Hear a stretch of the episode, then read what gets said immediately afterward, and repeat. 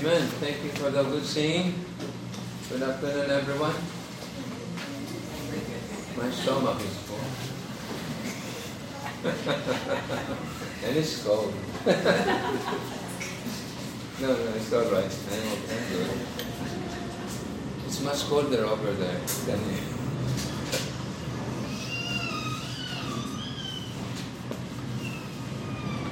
All right.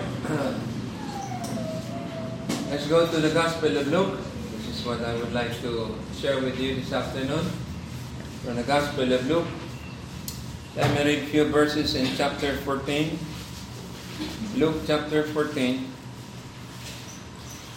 Reading from verse 25 to 27. Then I will move to verse 33. Luke 14, 25, 27, and 33.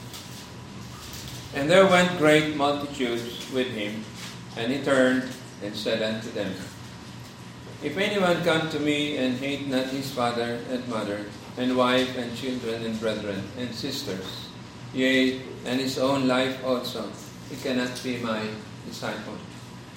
And whosoever doth not bear his cross and come after me cannot be my disciple.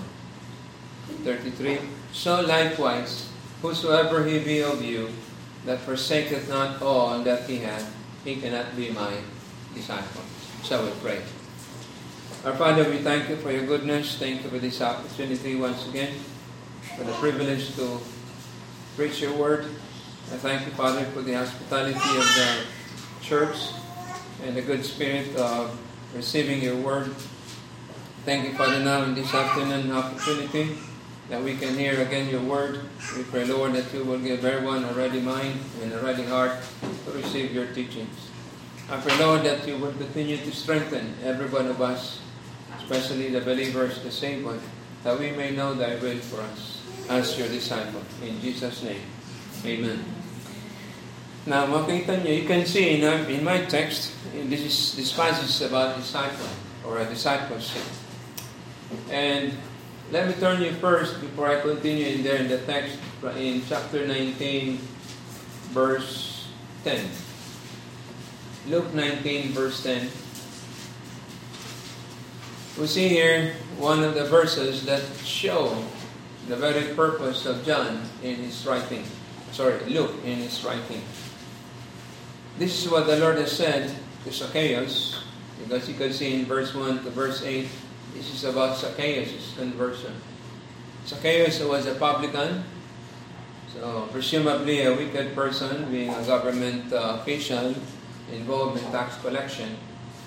That's why the so-called religious Jews looked down at publican. If you remember in Matthew 18, the Lord used the term pertaining to church discipline. What one thing that the Jews would not want to do with the publican is to be with him and eat with him. So when the Lord instituted church discipline, He said that uh, if, after going through the first three steps, then the final step, the last step, the church member must be expelled from membership. And when that happens, the church should treat the person disciplined out of the membership as a heathen and publican. As a heathen, meaning an unbeliever, and as a publican, someone with whom you cannot eat with. So this lunch, we ate together. So pagkat in the Bible, eating together means fellowship. So imagine, imagine that the Lord instituted church discipline. A person may be truly saved, but if he fails to submit to church discipline, the Lord instructed the church to discipline out the church member and must be treated as as if he is an unsaved and with whom you cannot eat with. So imagine if you have a family member, a Christian friend, na nasa ganang situation. In-invite ka sa birthday party, wedding, all those mga mahalagang events sa ating Pilipino, you cannot take the invitation. According to the Word of God. So here the Lord used the same word. He was dealing with Zacchaeus, who was a wicked man. But fortunately, na-saved si Zacchaeus. Na-saved si Zacchaeus. He himself went out and wanted the Lord. It's like an example of seek the Lord. You remember that in Acts 17? Seek the Lord.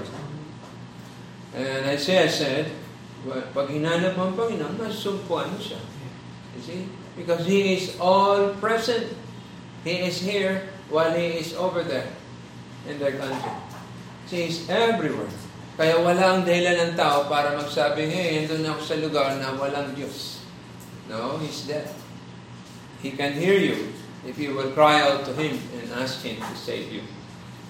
Just as a believer, he can cry out to God dahil may relationship ka na, and He can answer you if you come to Him in His terms. So here the Lord uttered a very important passage in the Gospel of Luke. that For the Son of Man is come to seek and to save that which was lost. Mga kapatid, that's the very purpose why Jesus Christ came. He came not to become yung model natin, yung dapat natin gayahin, no? He came to die on the cross, bayaran yung di natin kayang bayaran. Imagine that. May utang ka, di mo kayang bayaran. And someone came up and said, okay, I'll pay your obligation on your behalf. Mo lang ito na ina-acknowledge mo yung bayad. See? Bang, salaga. Ganun po ang salvation. Hindi natin kayang bayaran ang ating kasalanan. If we will pay for it, we will go to heaven. Pero si Kristo nag-offer. You only have to repent from your sins and receive Him as your Lord and Savior. Then yung utang mo sa kasalanan would be fully paid because Christ's work on Calvary ia-apply sa utang mo. Ang utang natin ay kasalanan. Okay? So, yan ang ginawa ni Zacchaeus. Kaya sabi ng Panginoon sa verse 9, This day is salvation come to this house, for so much as he also is a son of Abraham.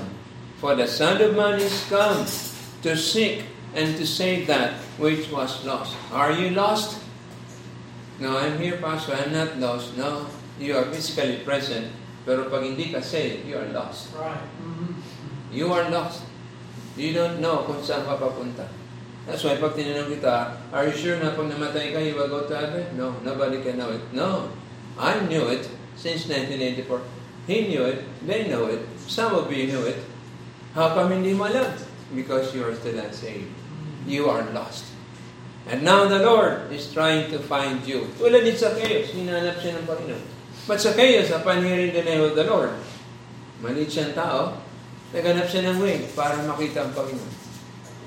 And then, the Lord said, Come down Zacchaeus, pupunta ako sa bahay mo. You see, ang Panginoon pupunta sa bahay na hindi lang bukas ang pinto, bukas ang puso. Sino ka pa man, ano pa man ang past mo, He will come to you and save you. So this is the purpose of the Gospel of Luke. Kung sa doktrina, pwede natin tawagin ang Gospel of Luke, sinulat ni Luke para ipakilala kung bakit napunta si Kristo. He came para hanapin at ilagta, iligtas yung mga nawawala. Sino nawawala? You, I mean, except that I got saved earlier. I hope saved na po kayo. If not, come to Jesus. Ask Him to save you. Malinaw ang kanyang requirement. Repent and receive. Now, let's presume na saved na kayo. Pinaliwanag ko sa inyo yung word na paano si uh, Luke, sorry, si Zacchaeus na saved. Now, let's go back to chapter 14 kapag ginamit dun yung word na disciple. Nais ko i-connect ang word na disciple sa salvation. Kasi si Zacchaeus na na-saved, he did not stop there. May katulad si Zacchaeus, another man. Ang pangalan ay, let's go to chapter 15, sorry, chapter 5, Luke chapter 5, well, stays the Gospel of Luke. Chapter 5, verse 27. Here's another person. Hindi magkapangalan sila ni Zacchaeus, pero pares ang kanilang trabaho. Verse 27, 5.27 of Matthew, sorry, of Luke. And after these things, he went forth and saw a publican named Levi sitting at the receipt of customs. Literally, ang work ni Levi or ni Matthew is customs examiner. In today's term. Familiar kayo sa Bureau of Customs? Lahat ng produktong papasok sa Pilipinas at lalabas, dadaan doon. May customs tayo sa airport, may customs tayo sa uh, seaport, may customs tayo sa land. So hindi ka makakalusot. Kaya pag pinadaan mo na hindi dumaan sa kanila, ang tawag doon ay smuggle. Illegal po yun. Smuggle na sibuyas, smuggle na bawang, smuggle na kung ano-ano pa. See? So, maraming pera na dumadaan sa customs. Right? Kasi hindi ka pwede magpa... Yung, yung mga ginagamit natin dito hindi gawa sa Pilipinas, lahat yan dumadaan. Yung mga tiles, most of this galing sa China. Dadaan yan doon. Familiar kayo sa Wilcon?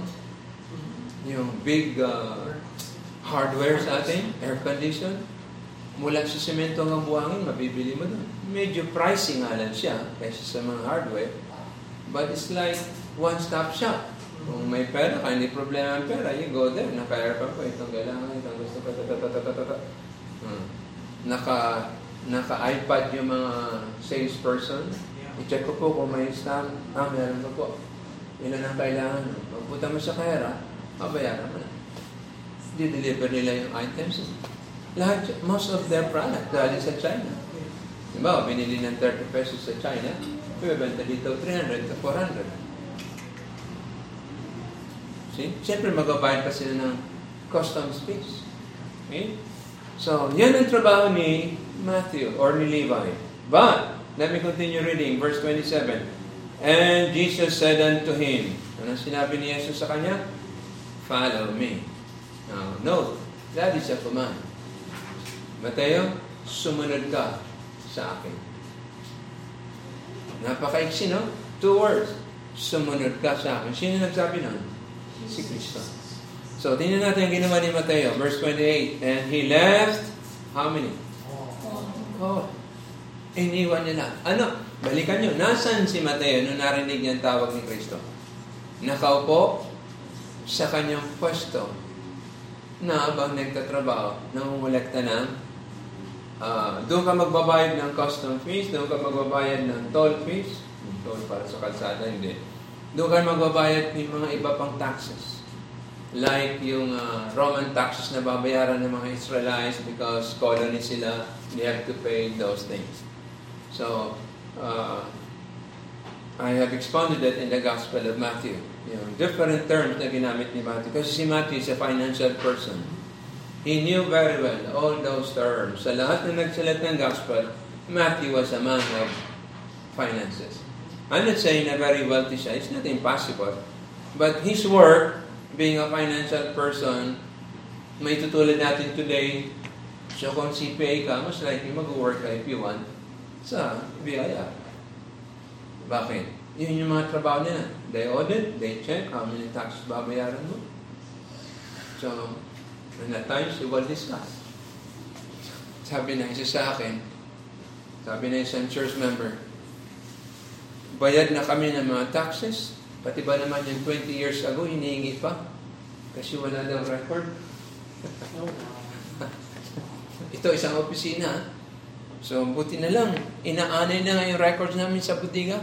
Bodega. Nakita ko pa. Oh, dinala ko, ayun ha. Bayan. Ano na ngayon? Ang, hini, ang hiningi yata, 1999, ano na ngayon? 2023. Meron man, 24 years ago. Eh, paano kung hindi napakita? Pag hindi rin namin na ipakita, we will pay penalty. 300,000 pa. Okay. Yep. You see? Money, money, money, money.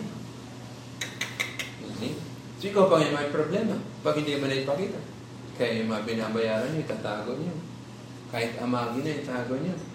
Mamaya, sabi ng SSS, ah, wala kang bayad noong taong 1970 ah. Ay, hindi po ako buhay na. hmm. Namahalala ko isang member sa Pampanga, namatay ang tatay niya. So siya naglakad ng death benefits. When the thing doon, sabi niya, bayad ng death benefits nito ah. Sabi niya, ma'am, hindi pa ako kamamatay. Ito ang death certificate. Dito sa record namin, nabayaran ang death. Paano nabayaran? You see? Yeah. So, kailan ba i-present ang death certificate mo? Siyempre, pag namatay na lang naman, namatay ka, na- namatay ka nung, ano ba yun, 2023, tapos ang certificate mo 2020, hindi pwede. Kita nyo? So, kaya itago nyo yung mga bin... Minsan, eh, hindi naman na itatago yan. You see? Si Zacchaeus, I'm not saying na ganun si Zacchaeus, pero he was involved sa pera. And uh, nung nagiging Kristiyano ko, isa sa mga ayaw kong pasukang ahensya di gobyerno, yan, custom, and then BIR. Kaya kahit nilakad ako ng tatay ko sa BIR to become a BIR examiner sa loob-loob ko, ayoko. Kasi may mga professor ako, mga examiner. So, naririnig ko. I went to practice my Christianity. If I get there, I said, magkakautan na loob ako, bata ako ni, Mm. ano yung bata ako ni, uh, may bata ako ng RD. Yung executive secretary ng RD, kumari ng tatay ko. Anak, paka-examine, paka-exam ko din sa Manila, uwi ka na, may pwesto ka doon. Paano mo nalakad na? Alam mo na, si executive secretary ni RD, senior ka. Sabi ko, subukan ko muna sa Manila maghanap ng trabaho.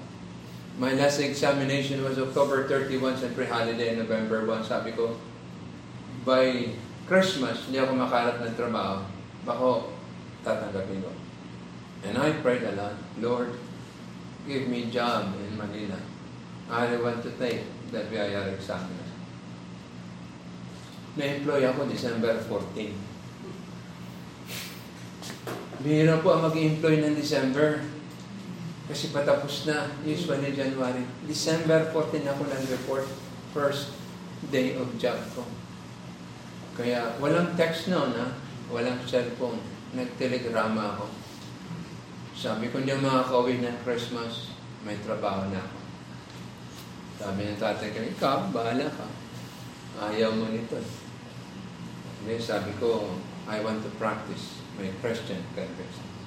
Mas magiging malaya ako. Ayun nga. So, kaya when I preach the Word of God, I remind some church members who are government employees. One works with the DIR, another works with the DOJ, and I said, ingatan niyo ang patuto niyo because one day, if you are if you are not living up for Christ, you will never like me in my preaching. So far, they still like me. They remain. And uh, I preach strong because sabi ko, ingatan nyo kasi sira, remember, ang tatak nyo sa loob, CBC, hindi 666. Cornerstone Baptist Church, remember. That's the body of Christ, blood bought. Ingatan natin. Okay? Amen. So if you're a member of Mount Zion Baptist Church, nakita ko ang tatak sa t-shirt ng isang kabataan, MZBNP, Mount Zion Baptist Mission in the Philippines. You see? Remember that. If you are a part of this body, this is Christ's body in this local. Mhm. As precious as that body sa Quezon City. Ingatan natin ating patuto as a member because yung patuto natin, pag sira, makikita ng liligtas. So ikaw ay mag-ahadlang para yung tao madala kay Kristo. Mhm. Look at Matthew. Instrument siya ng ibang publican na saved. Kaya kung si Matthew hindi na saved, ba't di na bago? Here's the message I would like to bring to you. Kung si Matthew na saved lang at hindi na bago o hindi naging true disciple ni Yesu Cristo, hindi siya magiging powerful witness. So ano ang duties ng disciple? That's the message na isupundahin sa inyo. But first, gusto ko i-connect sa inyo ng discipleship is connected and directly connected sa kaligtasan. Ang salvation, instantaneous event. When nag-repent ka, tinanggap mo si Kristo, Christ saved you. Hindi process ang salvation. However, pag na-save ka, you need to follow Christ. And that's a day-to-day life and practice. Hanggat nandito ka sa lupa, you must remember you are a disciple of Christ, blood bought. Magpasalamat tayo na save tayo. But we have a responsibility to fulfill as His disciple. Amen. That's right. Mahal niyo ba yun yung mga magulang? Yes, sir. Mga anak na pinagkakastusan. Kaya wala kang gagawin, ayaw mong gumawa ng bagay na ika, sasama nila, ikabibigat nila. Naalala ko isang anak, general to. Patay na ang kanyang magulang. nung na-involve siya sa financial scandal sa ating gobyerno, pumunta sa sementeryo, narinig na kanyang aid, nagsasalita sa puntod ng magulang. And then, pinuha ang kanyang service firearm. He committed suicide. Bago siya pinatawag ng Senate for investigation. Wala pang kaso. Ang magulang pala noon ay magaganda ang pangalan, iningatan. Sa hiya niya, naiimbestigahan siya. At malamang madadawit siya dahil sumunod lang sa Pangulo. Ayaw niya madala ang pangalan nila ng pamilya sa kanya. Mali po ang ginawa niya at pakamatay. But then if you look at his purpose, napakaganda. Sa sobrang hiya niya that sa akin, kung hindi siya nagtrabaho doon, malamang siya may involve. Sa akin, kung hindi siya sumunod sa superior niya na ang utos mali, hindi siya mas magkakamali. Hindi niya magagawa yan. Kaya never remember, kahit employer niyo, boss niyo sa trabaho, hindi yan Diyos. Right. Hindi porky boss mo yan, let's say you work for the president. He's the most powerful person in the Philippines. Pag sinabi niya, susundin mo? Ha? Pag sinabihan ka niya ng mali, pinagawa ka ng mali, susundin mo? Matatakot ka mawala ng trabaho, susunod ka, matutulad ka. Sa tao yun, magpapakamatay. Siguro ang dugo nun ano? Hapones. Kasi ang mga Hapones ganyan eh. Pag Pilipino, naku, bibitayin niyan, sasabihin niya wala akong sala. Hmm. Nangyari na po yan. Leo Echegaray, bago sa binitay, sabi niya, wala akong sala. To the last moment of his life, unrepentant, I have seen, I've read news at times sa, sa Amerika, mayroon death penalty, right? Ang bago bitayin, bibigyan sila ng chance ang magsalita. And what I always heard sa news, they would ask public forgiveness. You see? Patawarin niyo ako sa biktima ko. I'm now about to be executed, but please forgive me. Naalala ko yung kay Leo Chigaray, the same. Kaya lang ang message niya, wala akong sala. I did not do anything. Ang kaso niya, rape ha? Rape. Ng rape ng dalaga. It would have been different kung hindi gano'n. Sabi ko, may mga tao talagang, tawag na, ang conscience, sabi yung Bible, seared. And I'm sure that person went to hell. Bakit?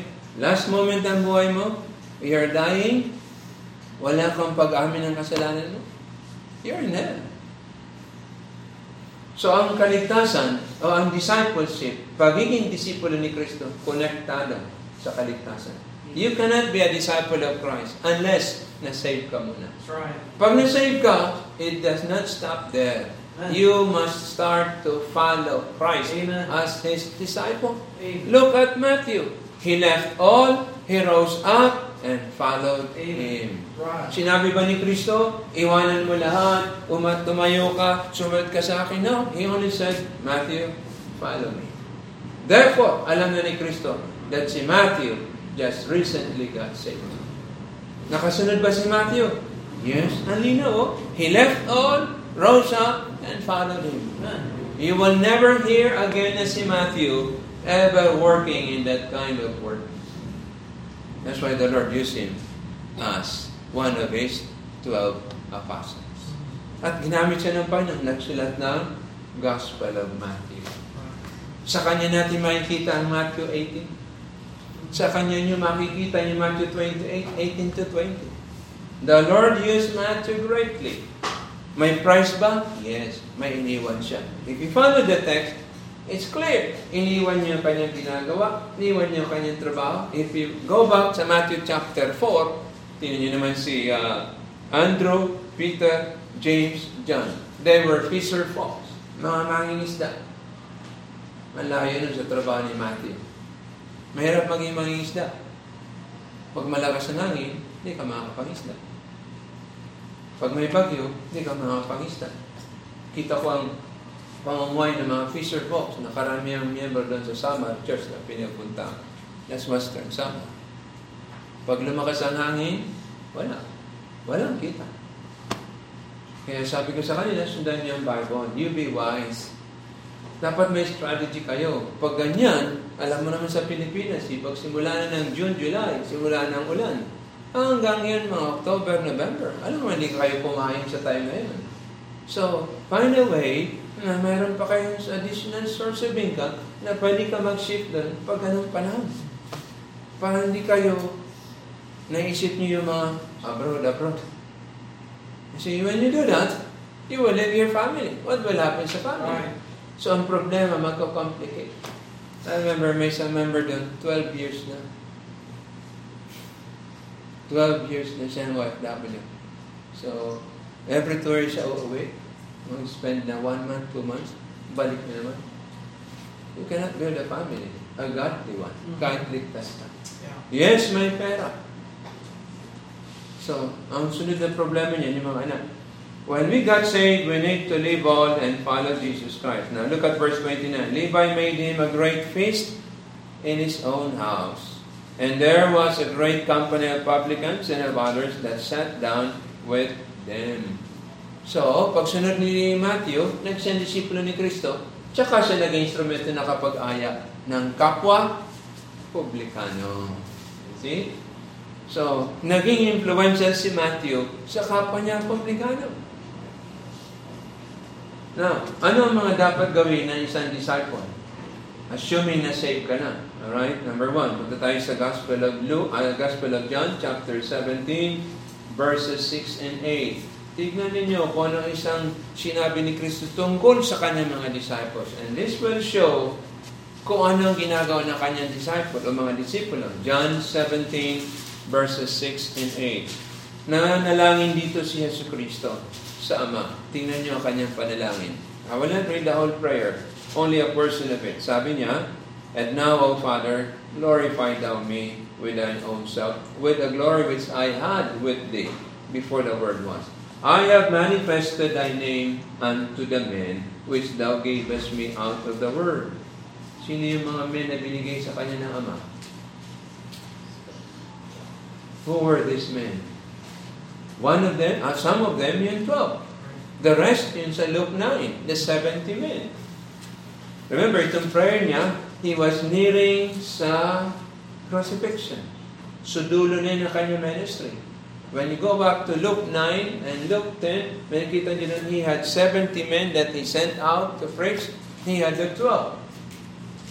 Setting aside yung mga kababayan ng Jerusalem na binagay din sa Luke chapter 8. So pagdating dito, sabi ng Panginoon, I have shown you the men which thou gavest me out of the world. Thine they were, and thou gavest them me. So, pinilala ni Kristo, kayo po nagbigay ito sa akin. And ito na kanya report sa Ama. They have kept thy word. Ama, yung salita na binigay mo sa akin, iningatan nila. And they have known that all things whatsoever thou hast given me are of thee. Now look at verse 8. For I have given unto them the words which thou gavest me. And they have received them. Ano ang ginawa ng mga men na binigay ng Ama kay Kristo? Sabi ni Kristo, Ama, yung mga salitang binigay mo sa akin, diniliver ko sa kanila. Ano ang ginawa ng mga disciples niya? They received them. Are you a disciple of Christ? You must receive His word. Amen. All of these words from Genesis to Revelation. Hindi pwedeng maging disciple ni Kristo ang tumatanggi, nire-reject ang portion ng Scriptures. Panginoon, hindi ko matatanggap yung portion na yan. Kasi parang ako ang pinokontra. Salvation, yes. Others, yes. Pero tungkol dyan, nako, ayoko.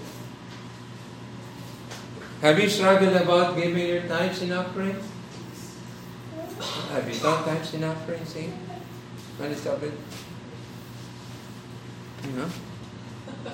This one? The basket? Let's see. Ako ang very stingy person. Stingy, kuripot. When my wife knows that. Pati sarili ko, minsan kinukuriputan mo. But you know, as a father, you have to learn to be giving, lalo sa mga anak. So, but, siguro yun sa mother ko anyway. Unlike my father, free-flowing siya. Nung nakita ko na sa Bible, I have to give my tithes and my offerings. It was settled long time ago. Para yung kanta, it has been settled long time ago. Hindi ako nag-question, Lord, that's your word, I must do it. Yeah. And through the years, magta 30 years na akong pastor, I got saved in 1984. Sa habag ng Diyos, buhay pa naman ako. Hindi kami pinabayaan ng Panginoon. And I have seen Christians who disobey the Lord on that. They rejected, kasi Old Testament yun eh. Mind you, binanggit ang word na tithe and tithes in the New Testament. You see? So it's not just an Old Testament thing. Right. Hindi siya na-overruled. It's still there in the New Testament. Tulad ng prohibition sa adultery, prohibition and murder, in the Old Testament, you have to have into literal act to commit those sins. Pagdating sa New Testament, ang murder is hating your fellow. Yung mapuot ka sa kapwa, hindi mo naman sinaktan, binaril, o sinunto, you committed murder already. Because of your puot. Kaya tingnan niyo, bakit ang tao nakakagawa ng krimen pagpatay? Dahil sa puot. In God's sight, you committed already murder. Likewise, the sin of adultery. It's not the physical act. The thought and the desire pa lang. Kaya kailangan protekta ng mata at isip ng mga basura. If you want, you don't want to fall into that sin. So, hindi na nawala yung mga sins na yun. Lalo nga niyang pinalalim, pinalawa. There are things na ganun sa old. Napunta sa inyo, pinalawa, lalim, pinalawa. Yung day of worship, Sabbath sa old, sa nir- binago ng Diyos. First day of the week. So, yet may worship day pa rin. That's why we call it the Lord's Day. Kasi Sunday, nag-resurrect ang Panginoon. Ang Sunday, hindi actually day of rest. Nasa kama, nanonood, o kaya... You see? Pagod ako, Pastor, six days ang work ko. And Sunday, kailangan ko ng pahinga. You see, the Lord's Day is His day. Napakasama natin, anim na araw na sa atin, kukunin pa natin. Hindi kayo maghapon sa church, tama? Yeah. Sa amin sa QC, maraming malalayo. Maraming members nagbabaon. Family families. Kasi mag-start ako 9 o'clock, matatapos ako mga 12.30 pag kami hindi napabili si Pastor. Pag napa-extend yan, 1 o'clock. So kakain na sila. Yung iba, yung mga pinadadalaga, syempre, afford pa nila, hindi pa nagtitipid, kakain sa labas, uuwi. Pero may mga anak na, ano, may mga baon yan. And then 2 o'clock, 2.20, magpa-practice ng choir. Then 3.30, after the service. Then tapos na ng 5. Those in the choir, they will remain until 7 to practice. Tapos na ang araw nila. So far, wala halos ako nakikita nag-shopping, nag-grocery on Sunday. It's the Lord's Day. Sabi ko, six days, limang araw na kayo nagpakamatay sa trabaho niyo. Hindi naman kayo nagpapakamatay pag linggo. This is the Lord's Day. Prove to me you are a disciple of Christ. Hmm. We agree. Unless, Pastor, ayoko na ng Sunday. Anong gusto mong araw? Wala kang choice dyan. That's the Lord's instruction. When you came, you signed that paper that you will attend all services. Remember that. Or you will be in trouble. I'm just implementing what the Lord said. Disciple tayo, si pastor lang ang sumusunod kay Kristo. Paglingon niyo yung mga tupa, wala. Hmm. Bakit kayo sumusunod sa mga deklarasyon ng presidente? Di ba, nagdeklara walang pasok ng Friday? Nilabas gabi na? Ay, mali. Nilabas Webes ng gabi? Ang galing, no? Mayroon. Magdideklara. Isipin nyo lang, baka busy. Last year pa, in-announce yung mga holiday. Sabi na isang anak, kawawa pa pa yung isang tahok vendor. Nalaman niya, kinabukasan ng madaling araw na wala palang pasok, hindi siya nagtitinda sa may eskwela. Sino ang bibili na? See? Minsan, minsan ang nasa taas, hindi yung Diyos. Hindi na yung isip yung ginagawa ng Daniel sa malilim. You read Isaiah, and you will never be like that. You would always think of the small one, the weaker one. You see? I don't help the powerful and the wealthy one. They don't need my help. Yung maliliit, hindi alam ang Bible, yun tuturuan. I don't care kung anong estado nila sa buhay. You see? Tingnan niyo si Matthew, sabi ng Panginoon, ang disipulo ni Kristo number one, tinanggap nila ang mga salita ng Diyos. Have you received the Word of God? Do you receive the Word of God na dinadala sa inyo dito ng pastor niyo, missionary? That's your duty. You cannot say, I'm a disciple of Christ, tapos ayaw mong pakinggan, o, oh, parang hindi ko gusto itong sinasabi ni Brother Bill. ah. Well, tanong mo siya, Brother Bill, nasa Bible ba yan? Oh, yes. Duty niya pakita sa'yo. Yeah, ito. Okay, it's good that you have your Bible.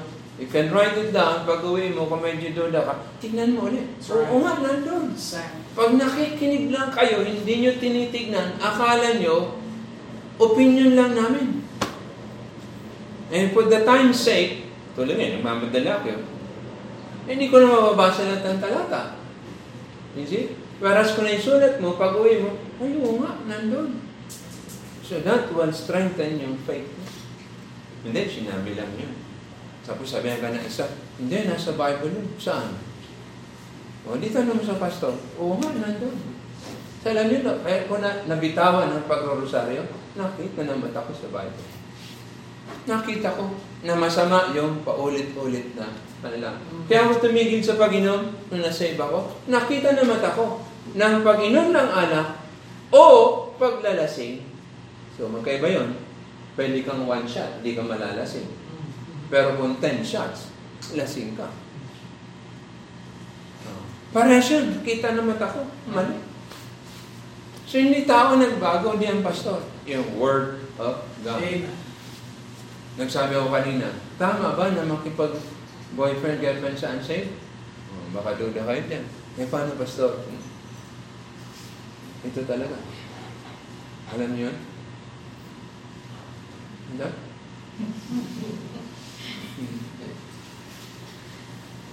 Eh, kaya nga nandito, eh, punoy natin ang utak natin ng Word of God. Hindi pwedeng sa Kristiyan. Hindi dahil natutuwa ang Diyos na pinagbabawalan tayo. Ikabobote natin. Kasi masisira tayo. Yan ang disipulo ni Kristo. Tinatanggap niya ang salita ng Diyos. Pangalawa, ano pa ang dapat gawin ng isang disipulo ni Kristo? Tinto tayo sa Acts chapter 2. Tingnan niyo mga disipulo dito. Pakaakyat ni Kristo sa langit. Tingnan niyo mga ginawa nila. Acts 2. Verse 41. Ito yung mga unang na-save right after umakyat si Kristo sa langit. Verse 41. They that gladly receive His word were baptized. So anong, anong nangyari bago binaptize? They received His word. What was next after receiving God's word? They were baptized. Okay? Are you still with me? Amen. Okay po kayo? Hindi kayo pwede Okay? They received God's word, tsaka binaptized. Sino sa inyo dito nag-receive na ng word of God? Wala. Wala. Wala. Ako, hindi ko ito madadala sa inyo hindi ko ito tinanggap. Okay. After na-receive niyo ang word of God, have you, baptized? have you been baptized? Yes, that's the next. That's a mark na disciple ka ni Kristo. Si Kristo hindi niya kailangan masave. Savior siya. Pero he was also baptized. Ang sabi ni John the Baptist, My Lord, hindi akong karapat dapat mag-baptize sa iyo. John, fulfill all righteousness. right. Kasi nagsiset siya ng example and model. Para pa nag-preach siya, hindi siya mapulaan. Pero mag-preach ako, tapos may kabit ako. And of you will learn about it. Oh, sigurado malaman yun ng pastor yun. You see? That's not good practice. O hiwalay ako sa asawa? No. O you saw me smoking? Oh, Tingnan niyo sa Iglesia ni Cristo bago mag-service. Ang mga diakono. Naka-shirt na yan. Pagtapos na, susuot na ang coat. Kasi mga na naka-Amerikano. They smoke. Kasi, oh, pare, katoliko, umiinom. Hindi yun bawal. Yun. Then you see Matthew, na save, sabi ni Kristo, you follow me. Hindi niya sinabi, iwanan mo yung trabaho mo, etc. No, no, no. Very clear. Just follow me. Iniwan niya. Sumunod kay Kristo. Si, si Andrew, Peter, James, John, puro Fisher Fox, ganun din ginawa nila. Iniwan niya. Does it mean hindi na sila nagtrabaho? No. May turo ang Bible that you, have, you cannot eat if you don't want to work. But the point is, yung ginagawa nila sa buhay, iniwan nila so they can prioritize Christ. I used to be an accountant, kami mag-asawa. But I left my job to follow the Lord. Two years na ako nag-practice. Kaya galit na galit ang tatay ko. Kaya nga kayo pinag-aaral pa, di kayo mag-irap. Para maging maganda ang kinabukasan. Yun yung maasahan niya mga lupang yun. Ang nilagay sa utak, hindi nawawala. Tama naman. Kasi ang lupa nawawala, di ba? Nawawala yan. Pwedeng ispatan. Pwedeng agawin. Pagpunta mo sa LRA, hindi na pala sa'yo. Sa iba na. Bakit? Naka-cut and paste. You see? Ang nilagay mo sa utak mo, unless nabaliw ka, hindi mawawala. Ang skill mo, hindi mawawala. You bring it with your life until death. Sabi ko, Dad, huwag kang mag-alala. Mas mahalaga sumunod sa Diyos. Hmm? So kaya one day, na-save siya. And I baptized him. And since then, he never called me by my first name. Always, Pastor, ano sa tingin mo ganyan? My strong, hardcore, strict disciplinarian father. Ganun ka-powerful ang gospel, he can save people and change him. Dati sa bungero, iniwan. Dating devoto ng Santo Enchero, iniwan.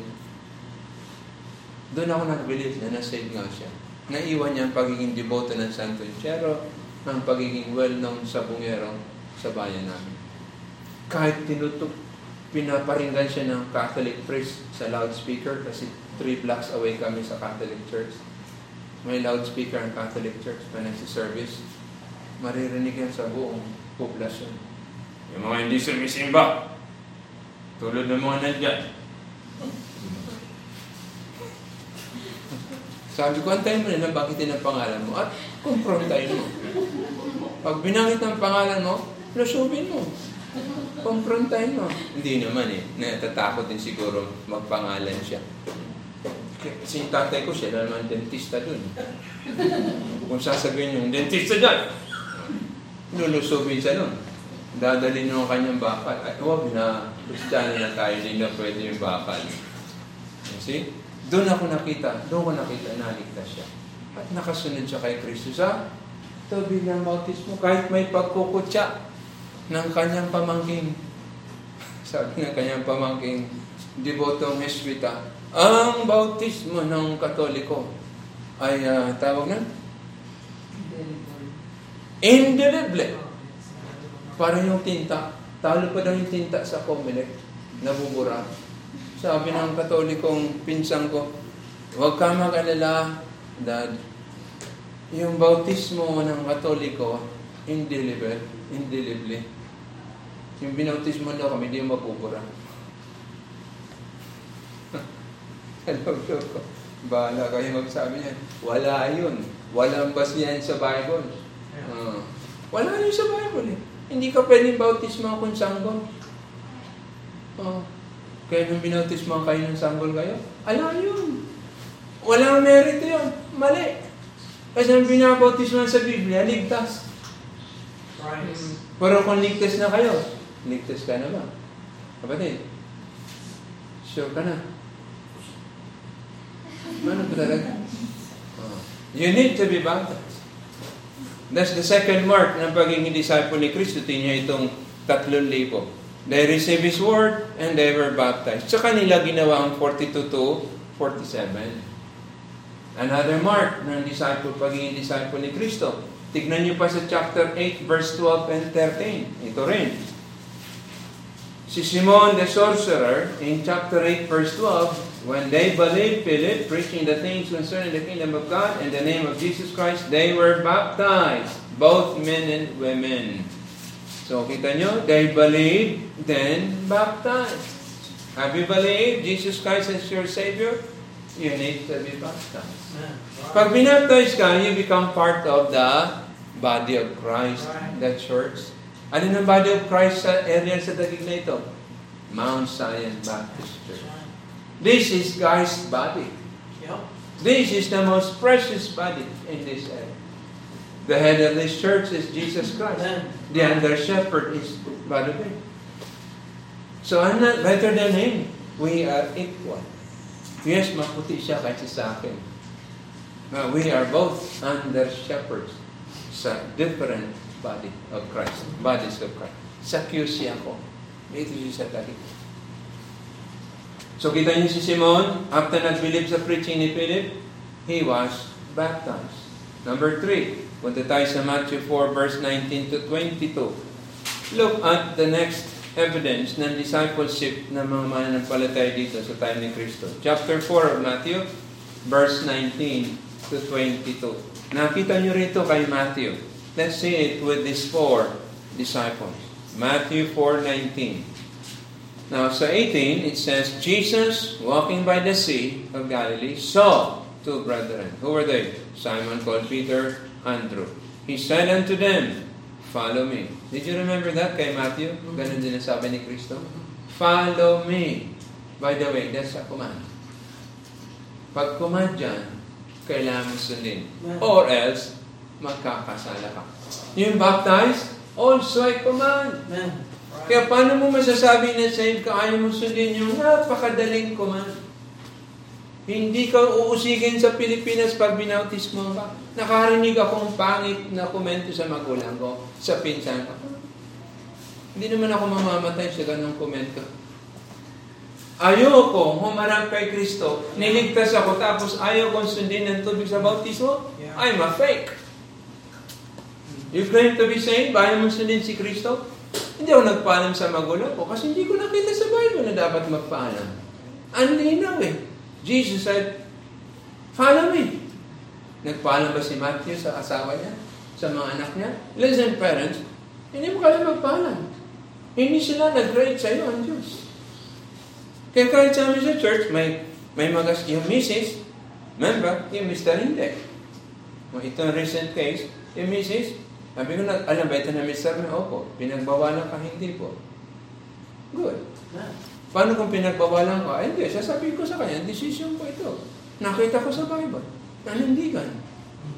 Yung isa hanggang nabalo, nanindigan. Kaya times yung mister, nakikita ang tama dahil sa paninindigan ng asawa. Mahalaga po na tayo tumindig sa salita ng Diyos. Ha? Huwag tayong matakot. Ang Diyos ang naglagay, ang naglalang sa atin, nagbigay ng hininga, hindi ang asawa. If you lose your job because of pagsunod nyo kay Kristo, trust the Lord. He will provide for you. You see? Better siya kaysa sa employer natin. Ang medyo, ang medyo mahirap, may pagbawal na. Mahirap maging kristyano sa mga komunista ang bansa. That's right. In Vietnam, being communist, so hindi kami pwede mag-gospel track publicly. Mm. Bibisita ka sa mga kaibigan mo, and you witness to them. Hindi madali. Ganun din ang China. Naku, ang China. Mm. Grabe ang ginagawang pagsisira ng mga churches. Kahit registrado sa gobyerno. Pag naisipan ng LGU nila, talagang mawawasakin ang building nyo. Kahit may building permit. Yep. Uh, you see? Ganon sila. Mas melo pa ang Vietnam. Alam ng Vietnam government na mga foreigner na nandoon ay marami missionary underground. You see? Huwag nyo lang silang payayin. They will let you stay and exist. Hindi madali. Sa Pilipinas, walang ganyan. Kaya, I wish it will not come to this country na maging ang nakakatakot ko dyan, kaya against ako sa mga diktador na leader kasi kaya diktahan kahit ang mga churches. Right. Na tinan niyo yung lockdown, Yep. that's the dictation ni President Duterte. And I opposed it. I preached against it in my pulpit. May mga empleyado kami sa gobyerno. Sabi ng isang prosecutor, sabi niya sa mga katrabaho niya, uh, pag tinawagan ko kayo, ibig sabihin nasa police station ako. Kasi nag-gather kami sa church. So hindi naman siya sinuplong. Kumbaga sabi, ang Catholic na, hindi nagtitipon. Ang Iglesia, hindi. Kami nagtitipon. May strategy na ako, patago. Tinasang ko ang bakod ko. Walang pwedeng pumasok na walang search warrant. So may bantay sa gate. Pag may authority dyan, Search warrant first. Pakita niyo. Kung wala, we cannot let you in. Pag nag-insist, tawagan yung prosecutor, you deal with him. Habang sinisecure ko yung mga bata at matatanda. Di ba bawal ang 16 above and 18 below? Excuse me, saan yun sa Bible? Na bawal ang 18 below at 18 at uh, 60 above. Sa SSS yun. Yung minor de edad, yes. Hindi pwede mag-church. Sabi ko mga kapatid, in-interview ako, tuwing magtitipong kami. Tao rin naman si pastor eh, may takot. I know I am going against the law of man, but I did it to obey the law of God. Acts 5.29 hmm. May strategy na ako. Paano ko i-secure? Hindi ko tuturo sa inyo kung nasaan. May suplong niyo ako eh. Yung pala pinagtataguan ni pastor. Meron pala siyang uh, tunnel doon tinatago ang mga 18 below and 16 above. Hmm. Para pag dumating ang inspector, so anong kailangan niyo? Eh, nagtitipong kayo. Ilang kayo dyan? Alam niyo mga rule? 10% ng space. And then later on, 30%? No. Walang presidenteng gumawa yan sa Pilipino. Kaya ganun ko siya isinuka. He is the most wicked if not one of the most wicked. Mm. First time yan nangyari sa history ng Philippines, ng presidente diniktaan ang mga churches. Yun ay panunubo. Kayang-kaya pala. Uh, kaya mga susunod gagawin yan. Sabihin ko sa inyo. Bakit? May president na. Eh, sabi ko pa nang, sana wala naman pumunta dito. Every day we pray. Every week. Because Maaari may pumunta. Pag pumunta, halimbawa may warrant of arrest. Ah, warrant of arrest. Search warrant. Nag-inspect. Oh, Pastor, buti nga sa Samar, sa probinsya mas madali, di ba? Magkakakilala eh. Nagtipo niyo isang church, talagang walang, walang ano eh. Walang distancing, walang masking, talagang normal na normal. Eh, may nakakwento mga kapitbahay, nagpuntahan daw yung mga pulis, oh. Pero mabait mga pulis sa probinsya. Sabi daw, pinatapos naman kami pastor ng service. Hindi, hindi mga bastos, hindi yung nag-barset. Labag po yun sa batas natin na ongoing and service, no authority can interve, interfere and distract. Antayin nyo. Kaya sabi ko, pag meron kayong tatapusin ko, alas 5. Nasa batas yun. Bawal. May president na tayong kasong ganyan. Susama nangyari, nung natapos na, siguro ninervous yung pastor, may mga pulis. Tapusin na natin.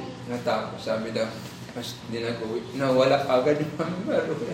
Pastor, di ba bawal magtipon? Wala kayong distancing. Wala kayong mga mask. Oh.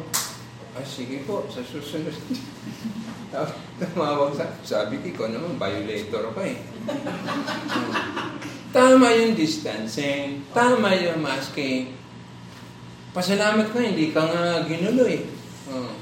Eh di ba, ang payo ko sa inyo, sundan nyo ang distancing. May sense yun, masking, sundan ninyo. Eh, may membro kaming doktor. Pag mayroong isang may sipon, walang pang-amoy, hindi ka pwedeng mag-church kukuha ka muna ng medical clearance mula dun sa doktor, sa messenger. Dok, may ganito na ako, pwede ba ako mag-church? Asa siya magsasabi, bahinga ka ng two weeks. para sure. Para hindi ikaw magdala. Kasi kung maubos tayo dito, hindi natin may tatago. Kasiraan ito. Talagang iningatan ko yan. Inistriktuhan ko yun. Pero edad, wala akong pakialam doon. Edad below 18, 60 above, hindi. Kaya may sari-sari silang dahilan. Kasi may subdivision kami, may gwardiya. Oh, wala kang sticker, paano ka? Saan ho kayo? Sabi niya, isa magdi-deliver ako ng suka o ano. Eh talaga naman, bibenta niya sa miyembro. Yun lang kanyang paraan to go. Lalo tatawid sa border ng Rizal at QC, malapit kami doon. Checkpoint, ganun din. Ikaw, saan? Magdi-deliver po ng garlic. O kaya peanut butter. Kaya gano'n na lang, ibili ko para makapunta sa church. Sabi ni Kristo, you'll be wise as serpent. Hmm. Pero mga kapatid, maganda kayo. Sabi ko, sabi ko sa isa, paano kaya kung mahuli ako dito ah? Sabi ng miyembro ng president, maganda yan pastor para magkaroon ng president. ako, magiging president. Sabi, huwag naman, baka mamatay ako sa, sa nervyos. Barangay pa nga lang, nininervous na ako, lalo pa ganyan mga kaso. Pag naman Panginoon, hindi ko kakayanin yan. Please. Kaya napakabait ng Diyos. Hindi niya pinayagan.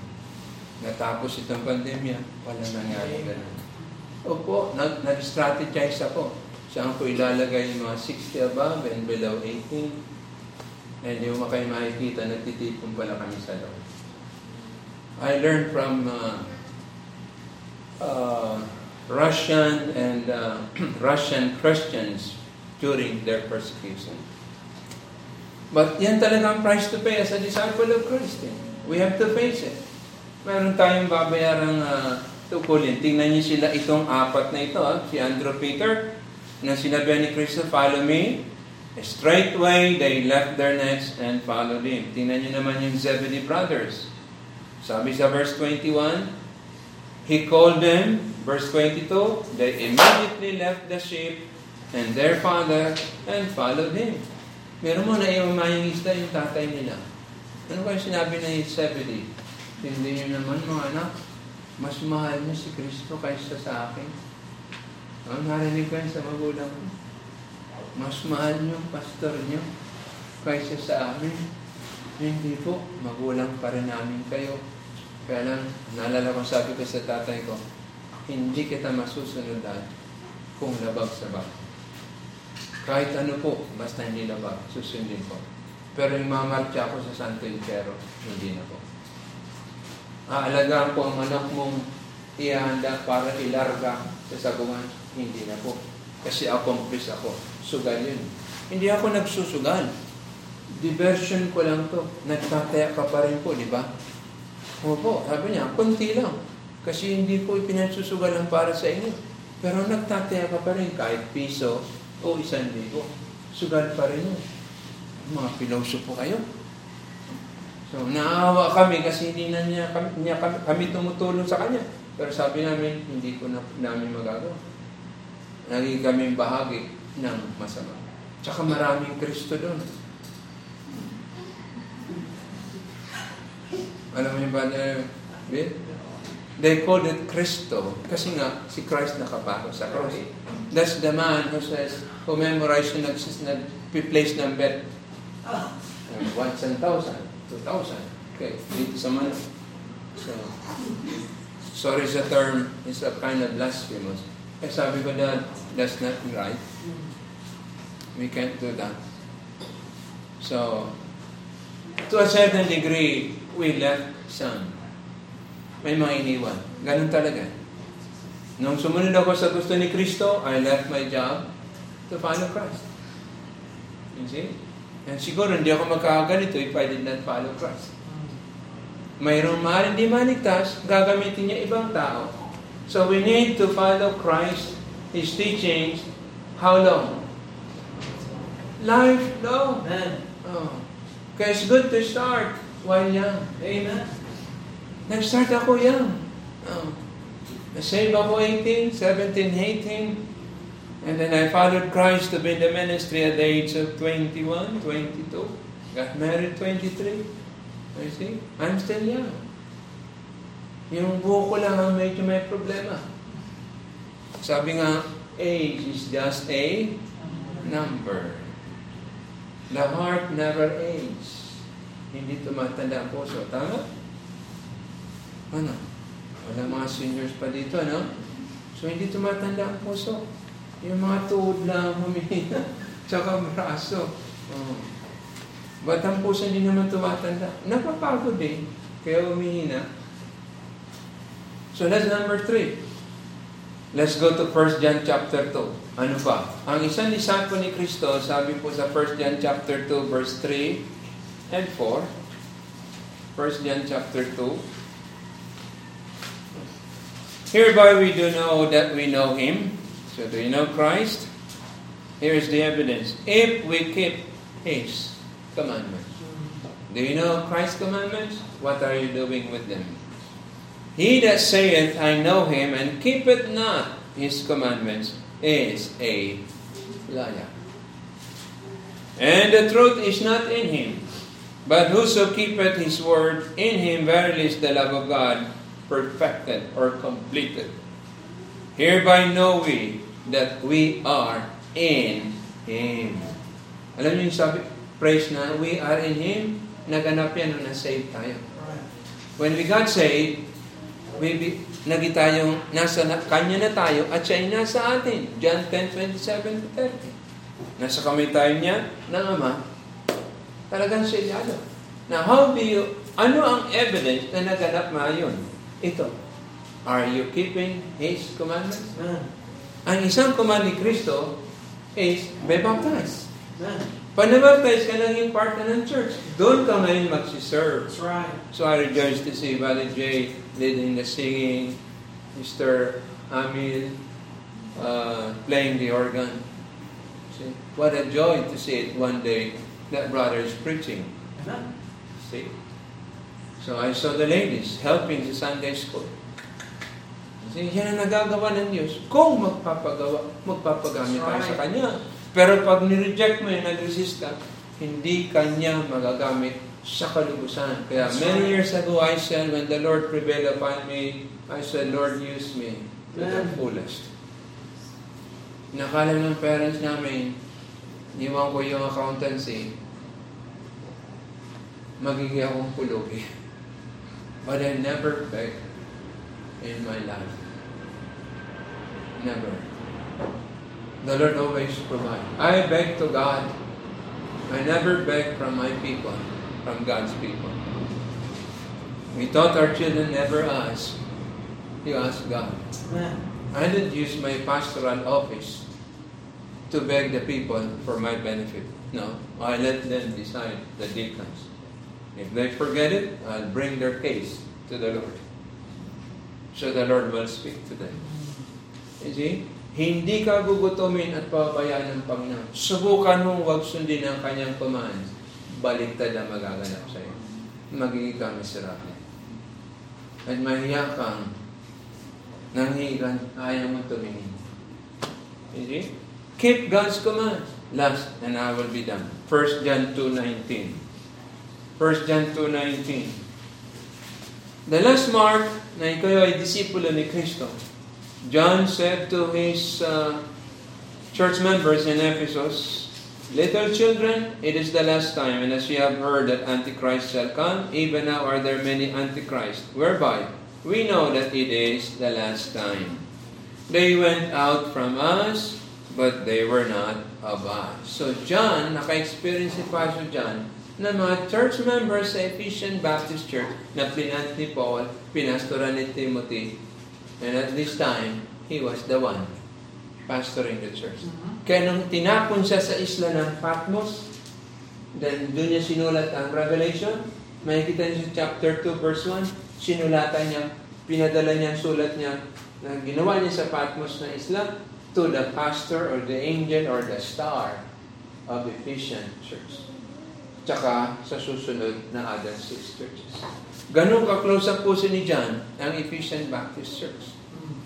And sabi niya rito, na-experience niya that some members left them.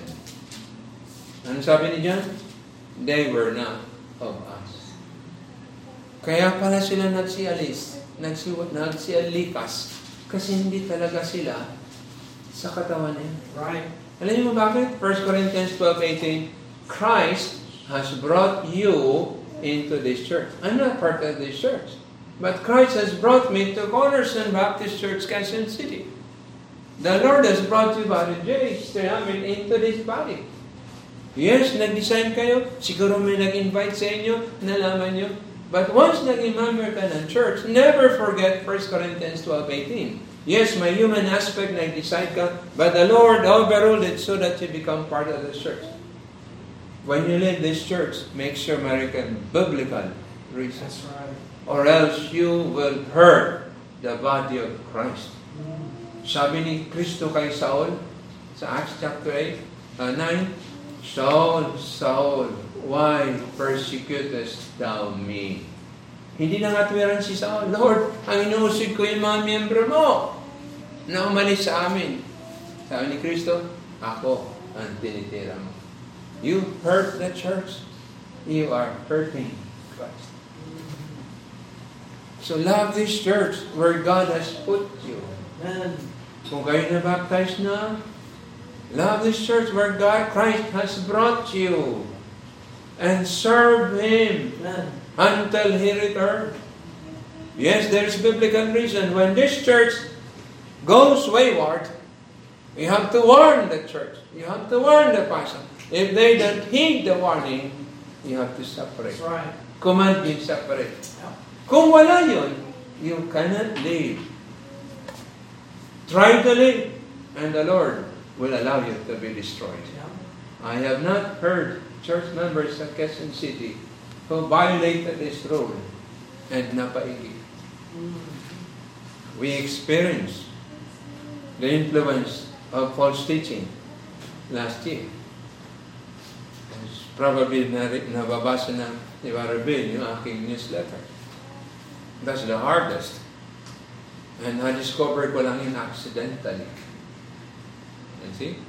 And yung isang member has been there even before I became a member. Now it's worst. She is worst. Kaya let me warn you, men and husband. Her husband was one of my faithful men. My heart was grieved. He got saved through my through me. I baptized him. I watered them. But the last few months, he changed.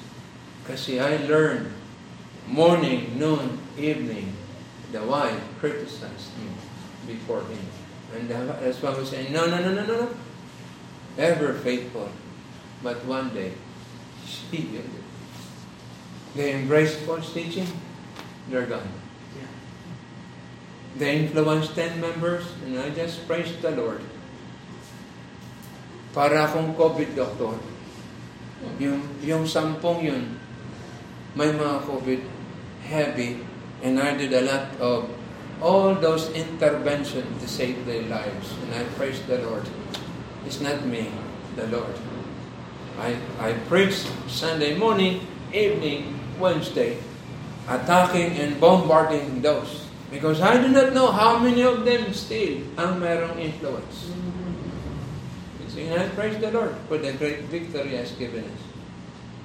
Na they went out from us. Now I can say peacefully, they were not really of us.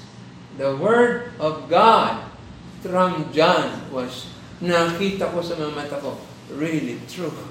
That's not the first time. That's one of those nth time.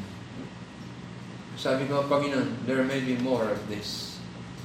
I never thought in this 30th year of ministry, I would still experience what I experienced in my first year.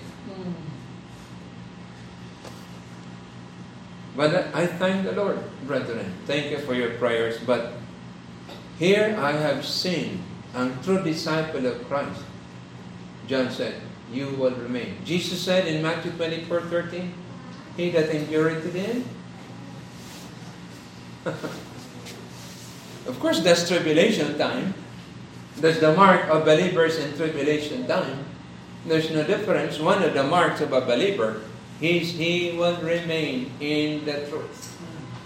You see? If you don't remain in the truth, nahawa ka, nagpawa ka sa mali, and you never repented and returned before you die, you have shown your true color. You were never truly converted. That's the mark of an apostate. Walang tunay na ligtas na apostata. Because an apostate, I don't know if you remember that in my lecture January 27, kung ito ang circle ng salvation, hindi siya nakapasok. Only in the periphery. He will bounce back and depart. Once na save ka, you are in Christ, you can never get out from Christ. That is sealed. Bakit niya nawala? Hindi nagpatuloy? Because he was never in. Kaya salvation is like all in. Once you get saved, you are sealed in Christ. Hindi ka pwedeng mawala. Magiging teachable. Magpapabaptize ka. Aaralin mo ang Word of God, susundan mo yon, lalakaran. I hope and pray na saved na kayo and you are a disciple of Christ. Mag-pray tayo. Panginoon, salamat po sa iyong mga salita. Salamat po dito sa mga marka na nakita namin o ebidensya ng pagiging disipulo ni Kristo. Dalahin po Diyos na bawat isa po dito ay naligtas na. At kung gayon ay maging disipulo ninyo, maging unteachable to follow you, to receive your word, to be baptized, to continue following your word, and never to apostatize, but rather remain. I pray, Lord, that you will continue to guide and bless this church under the leadership of Brother Bill Hartaker. In Jesus' name, amen.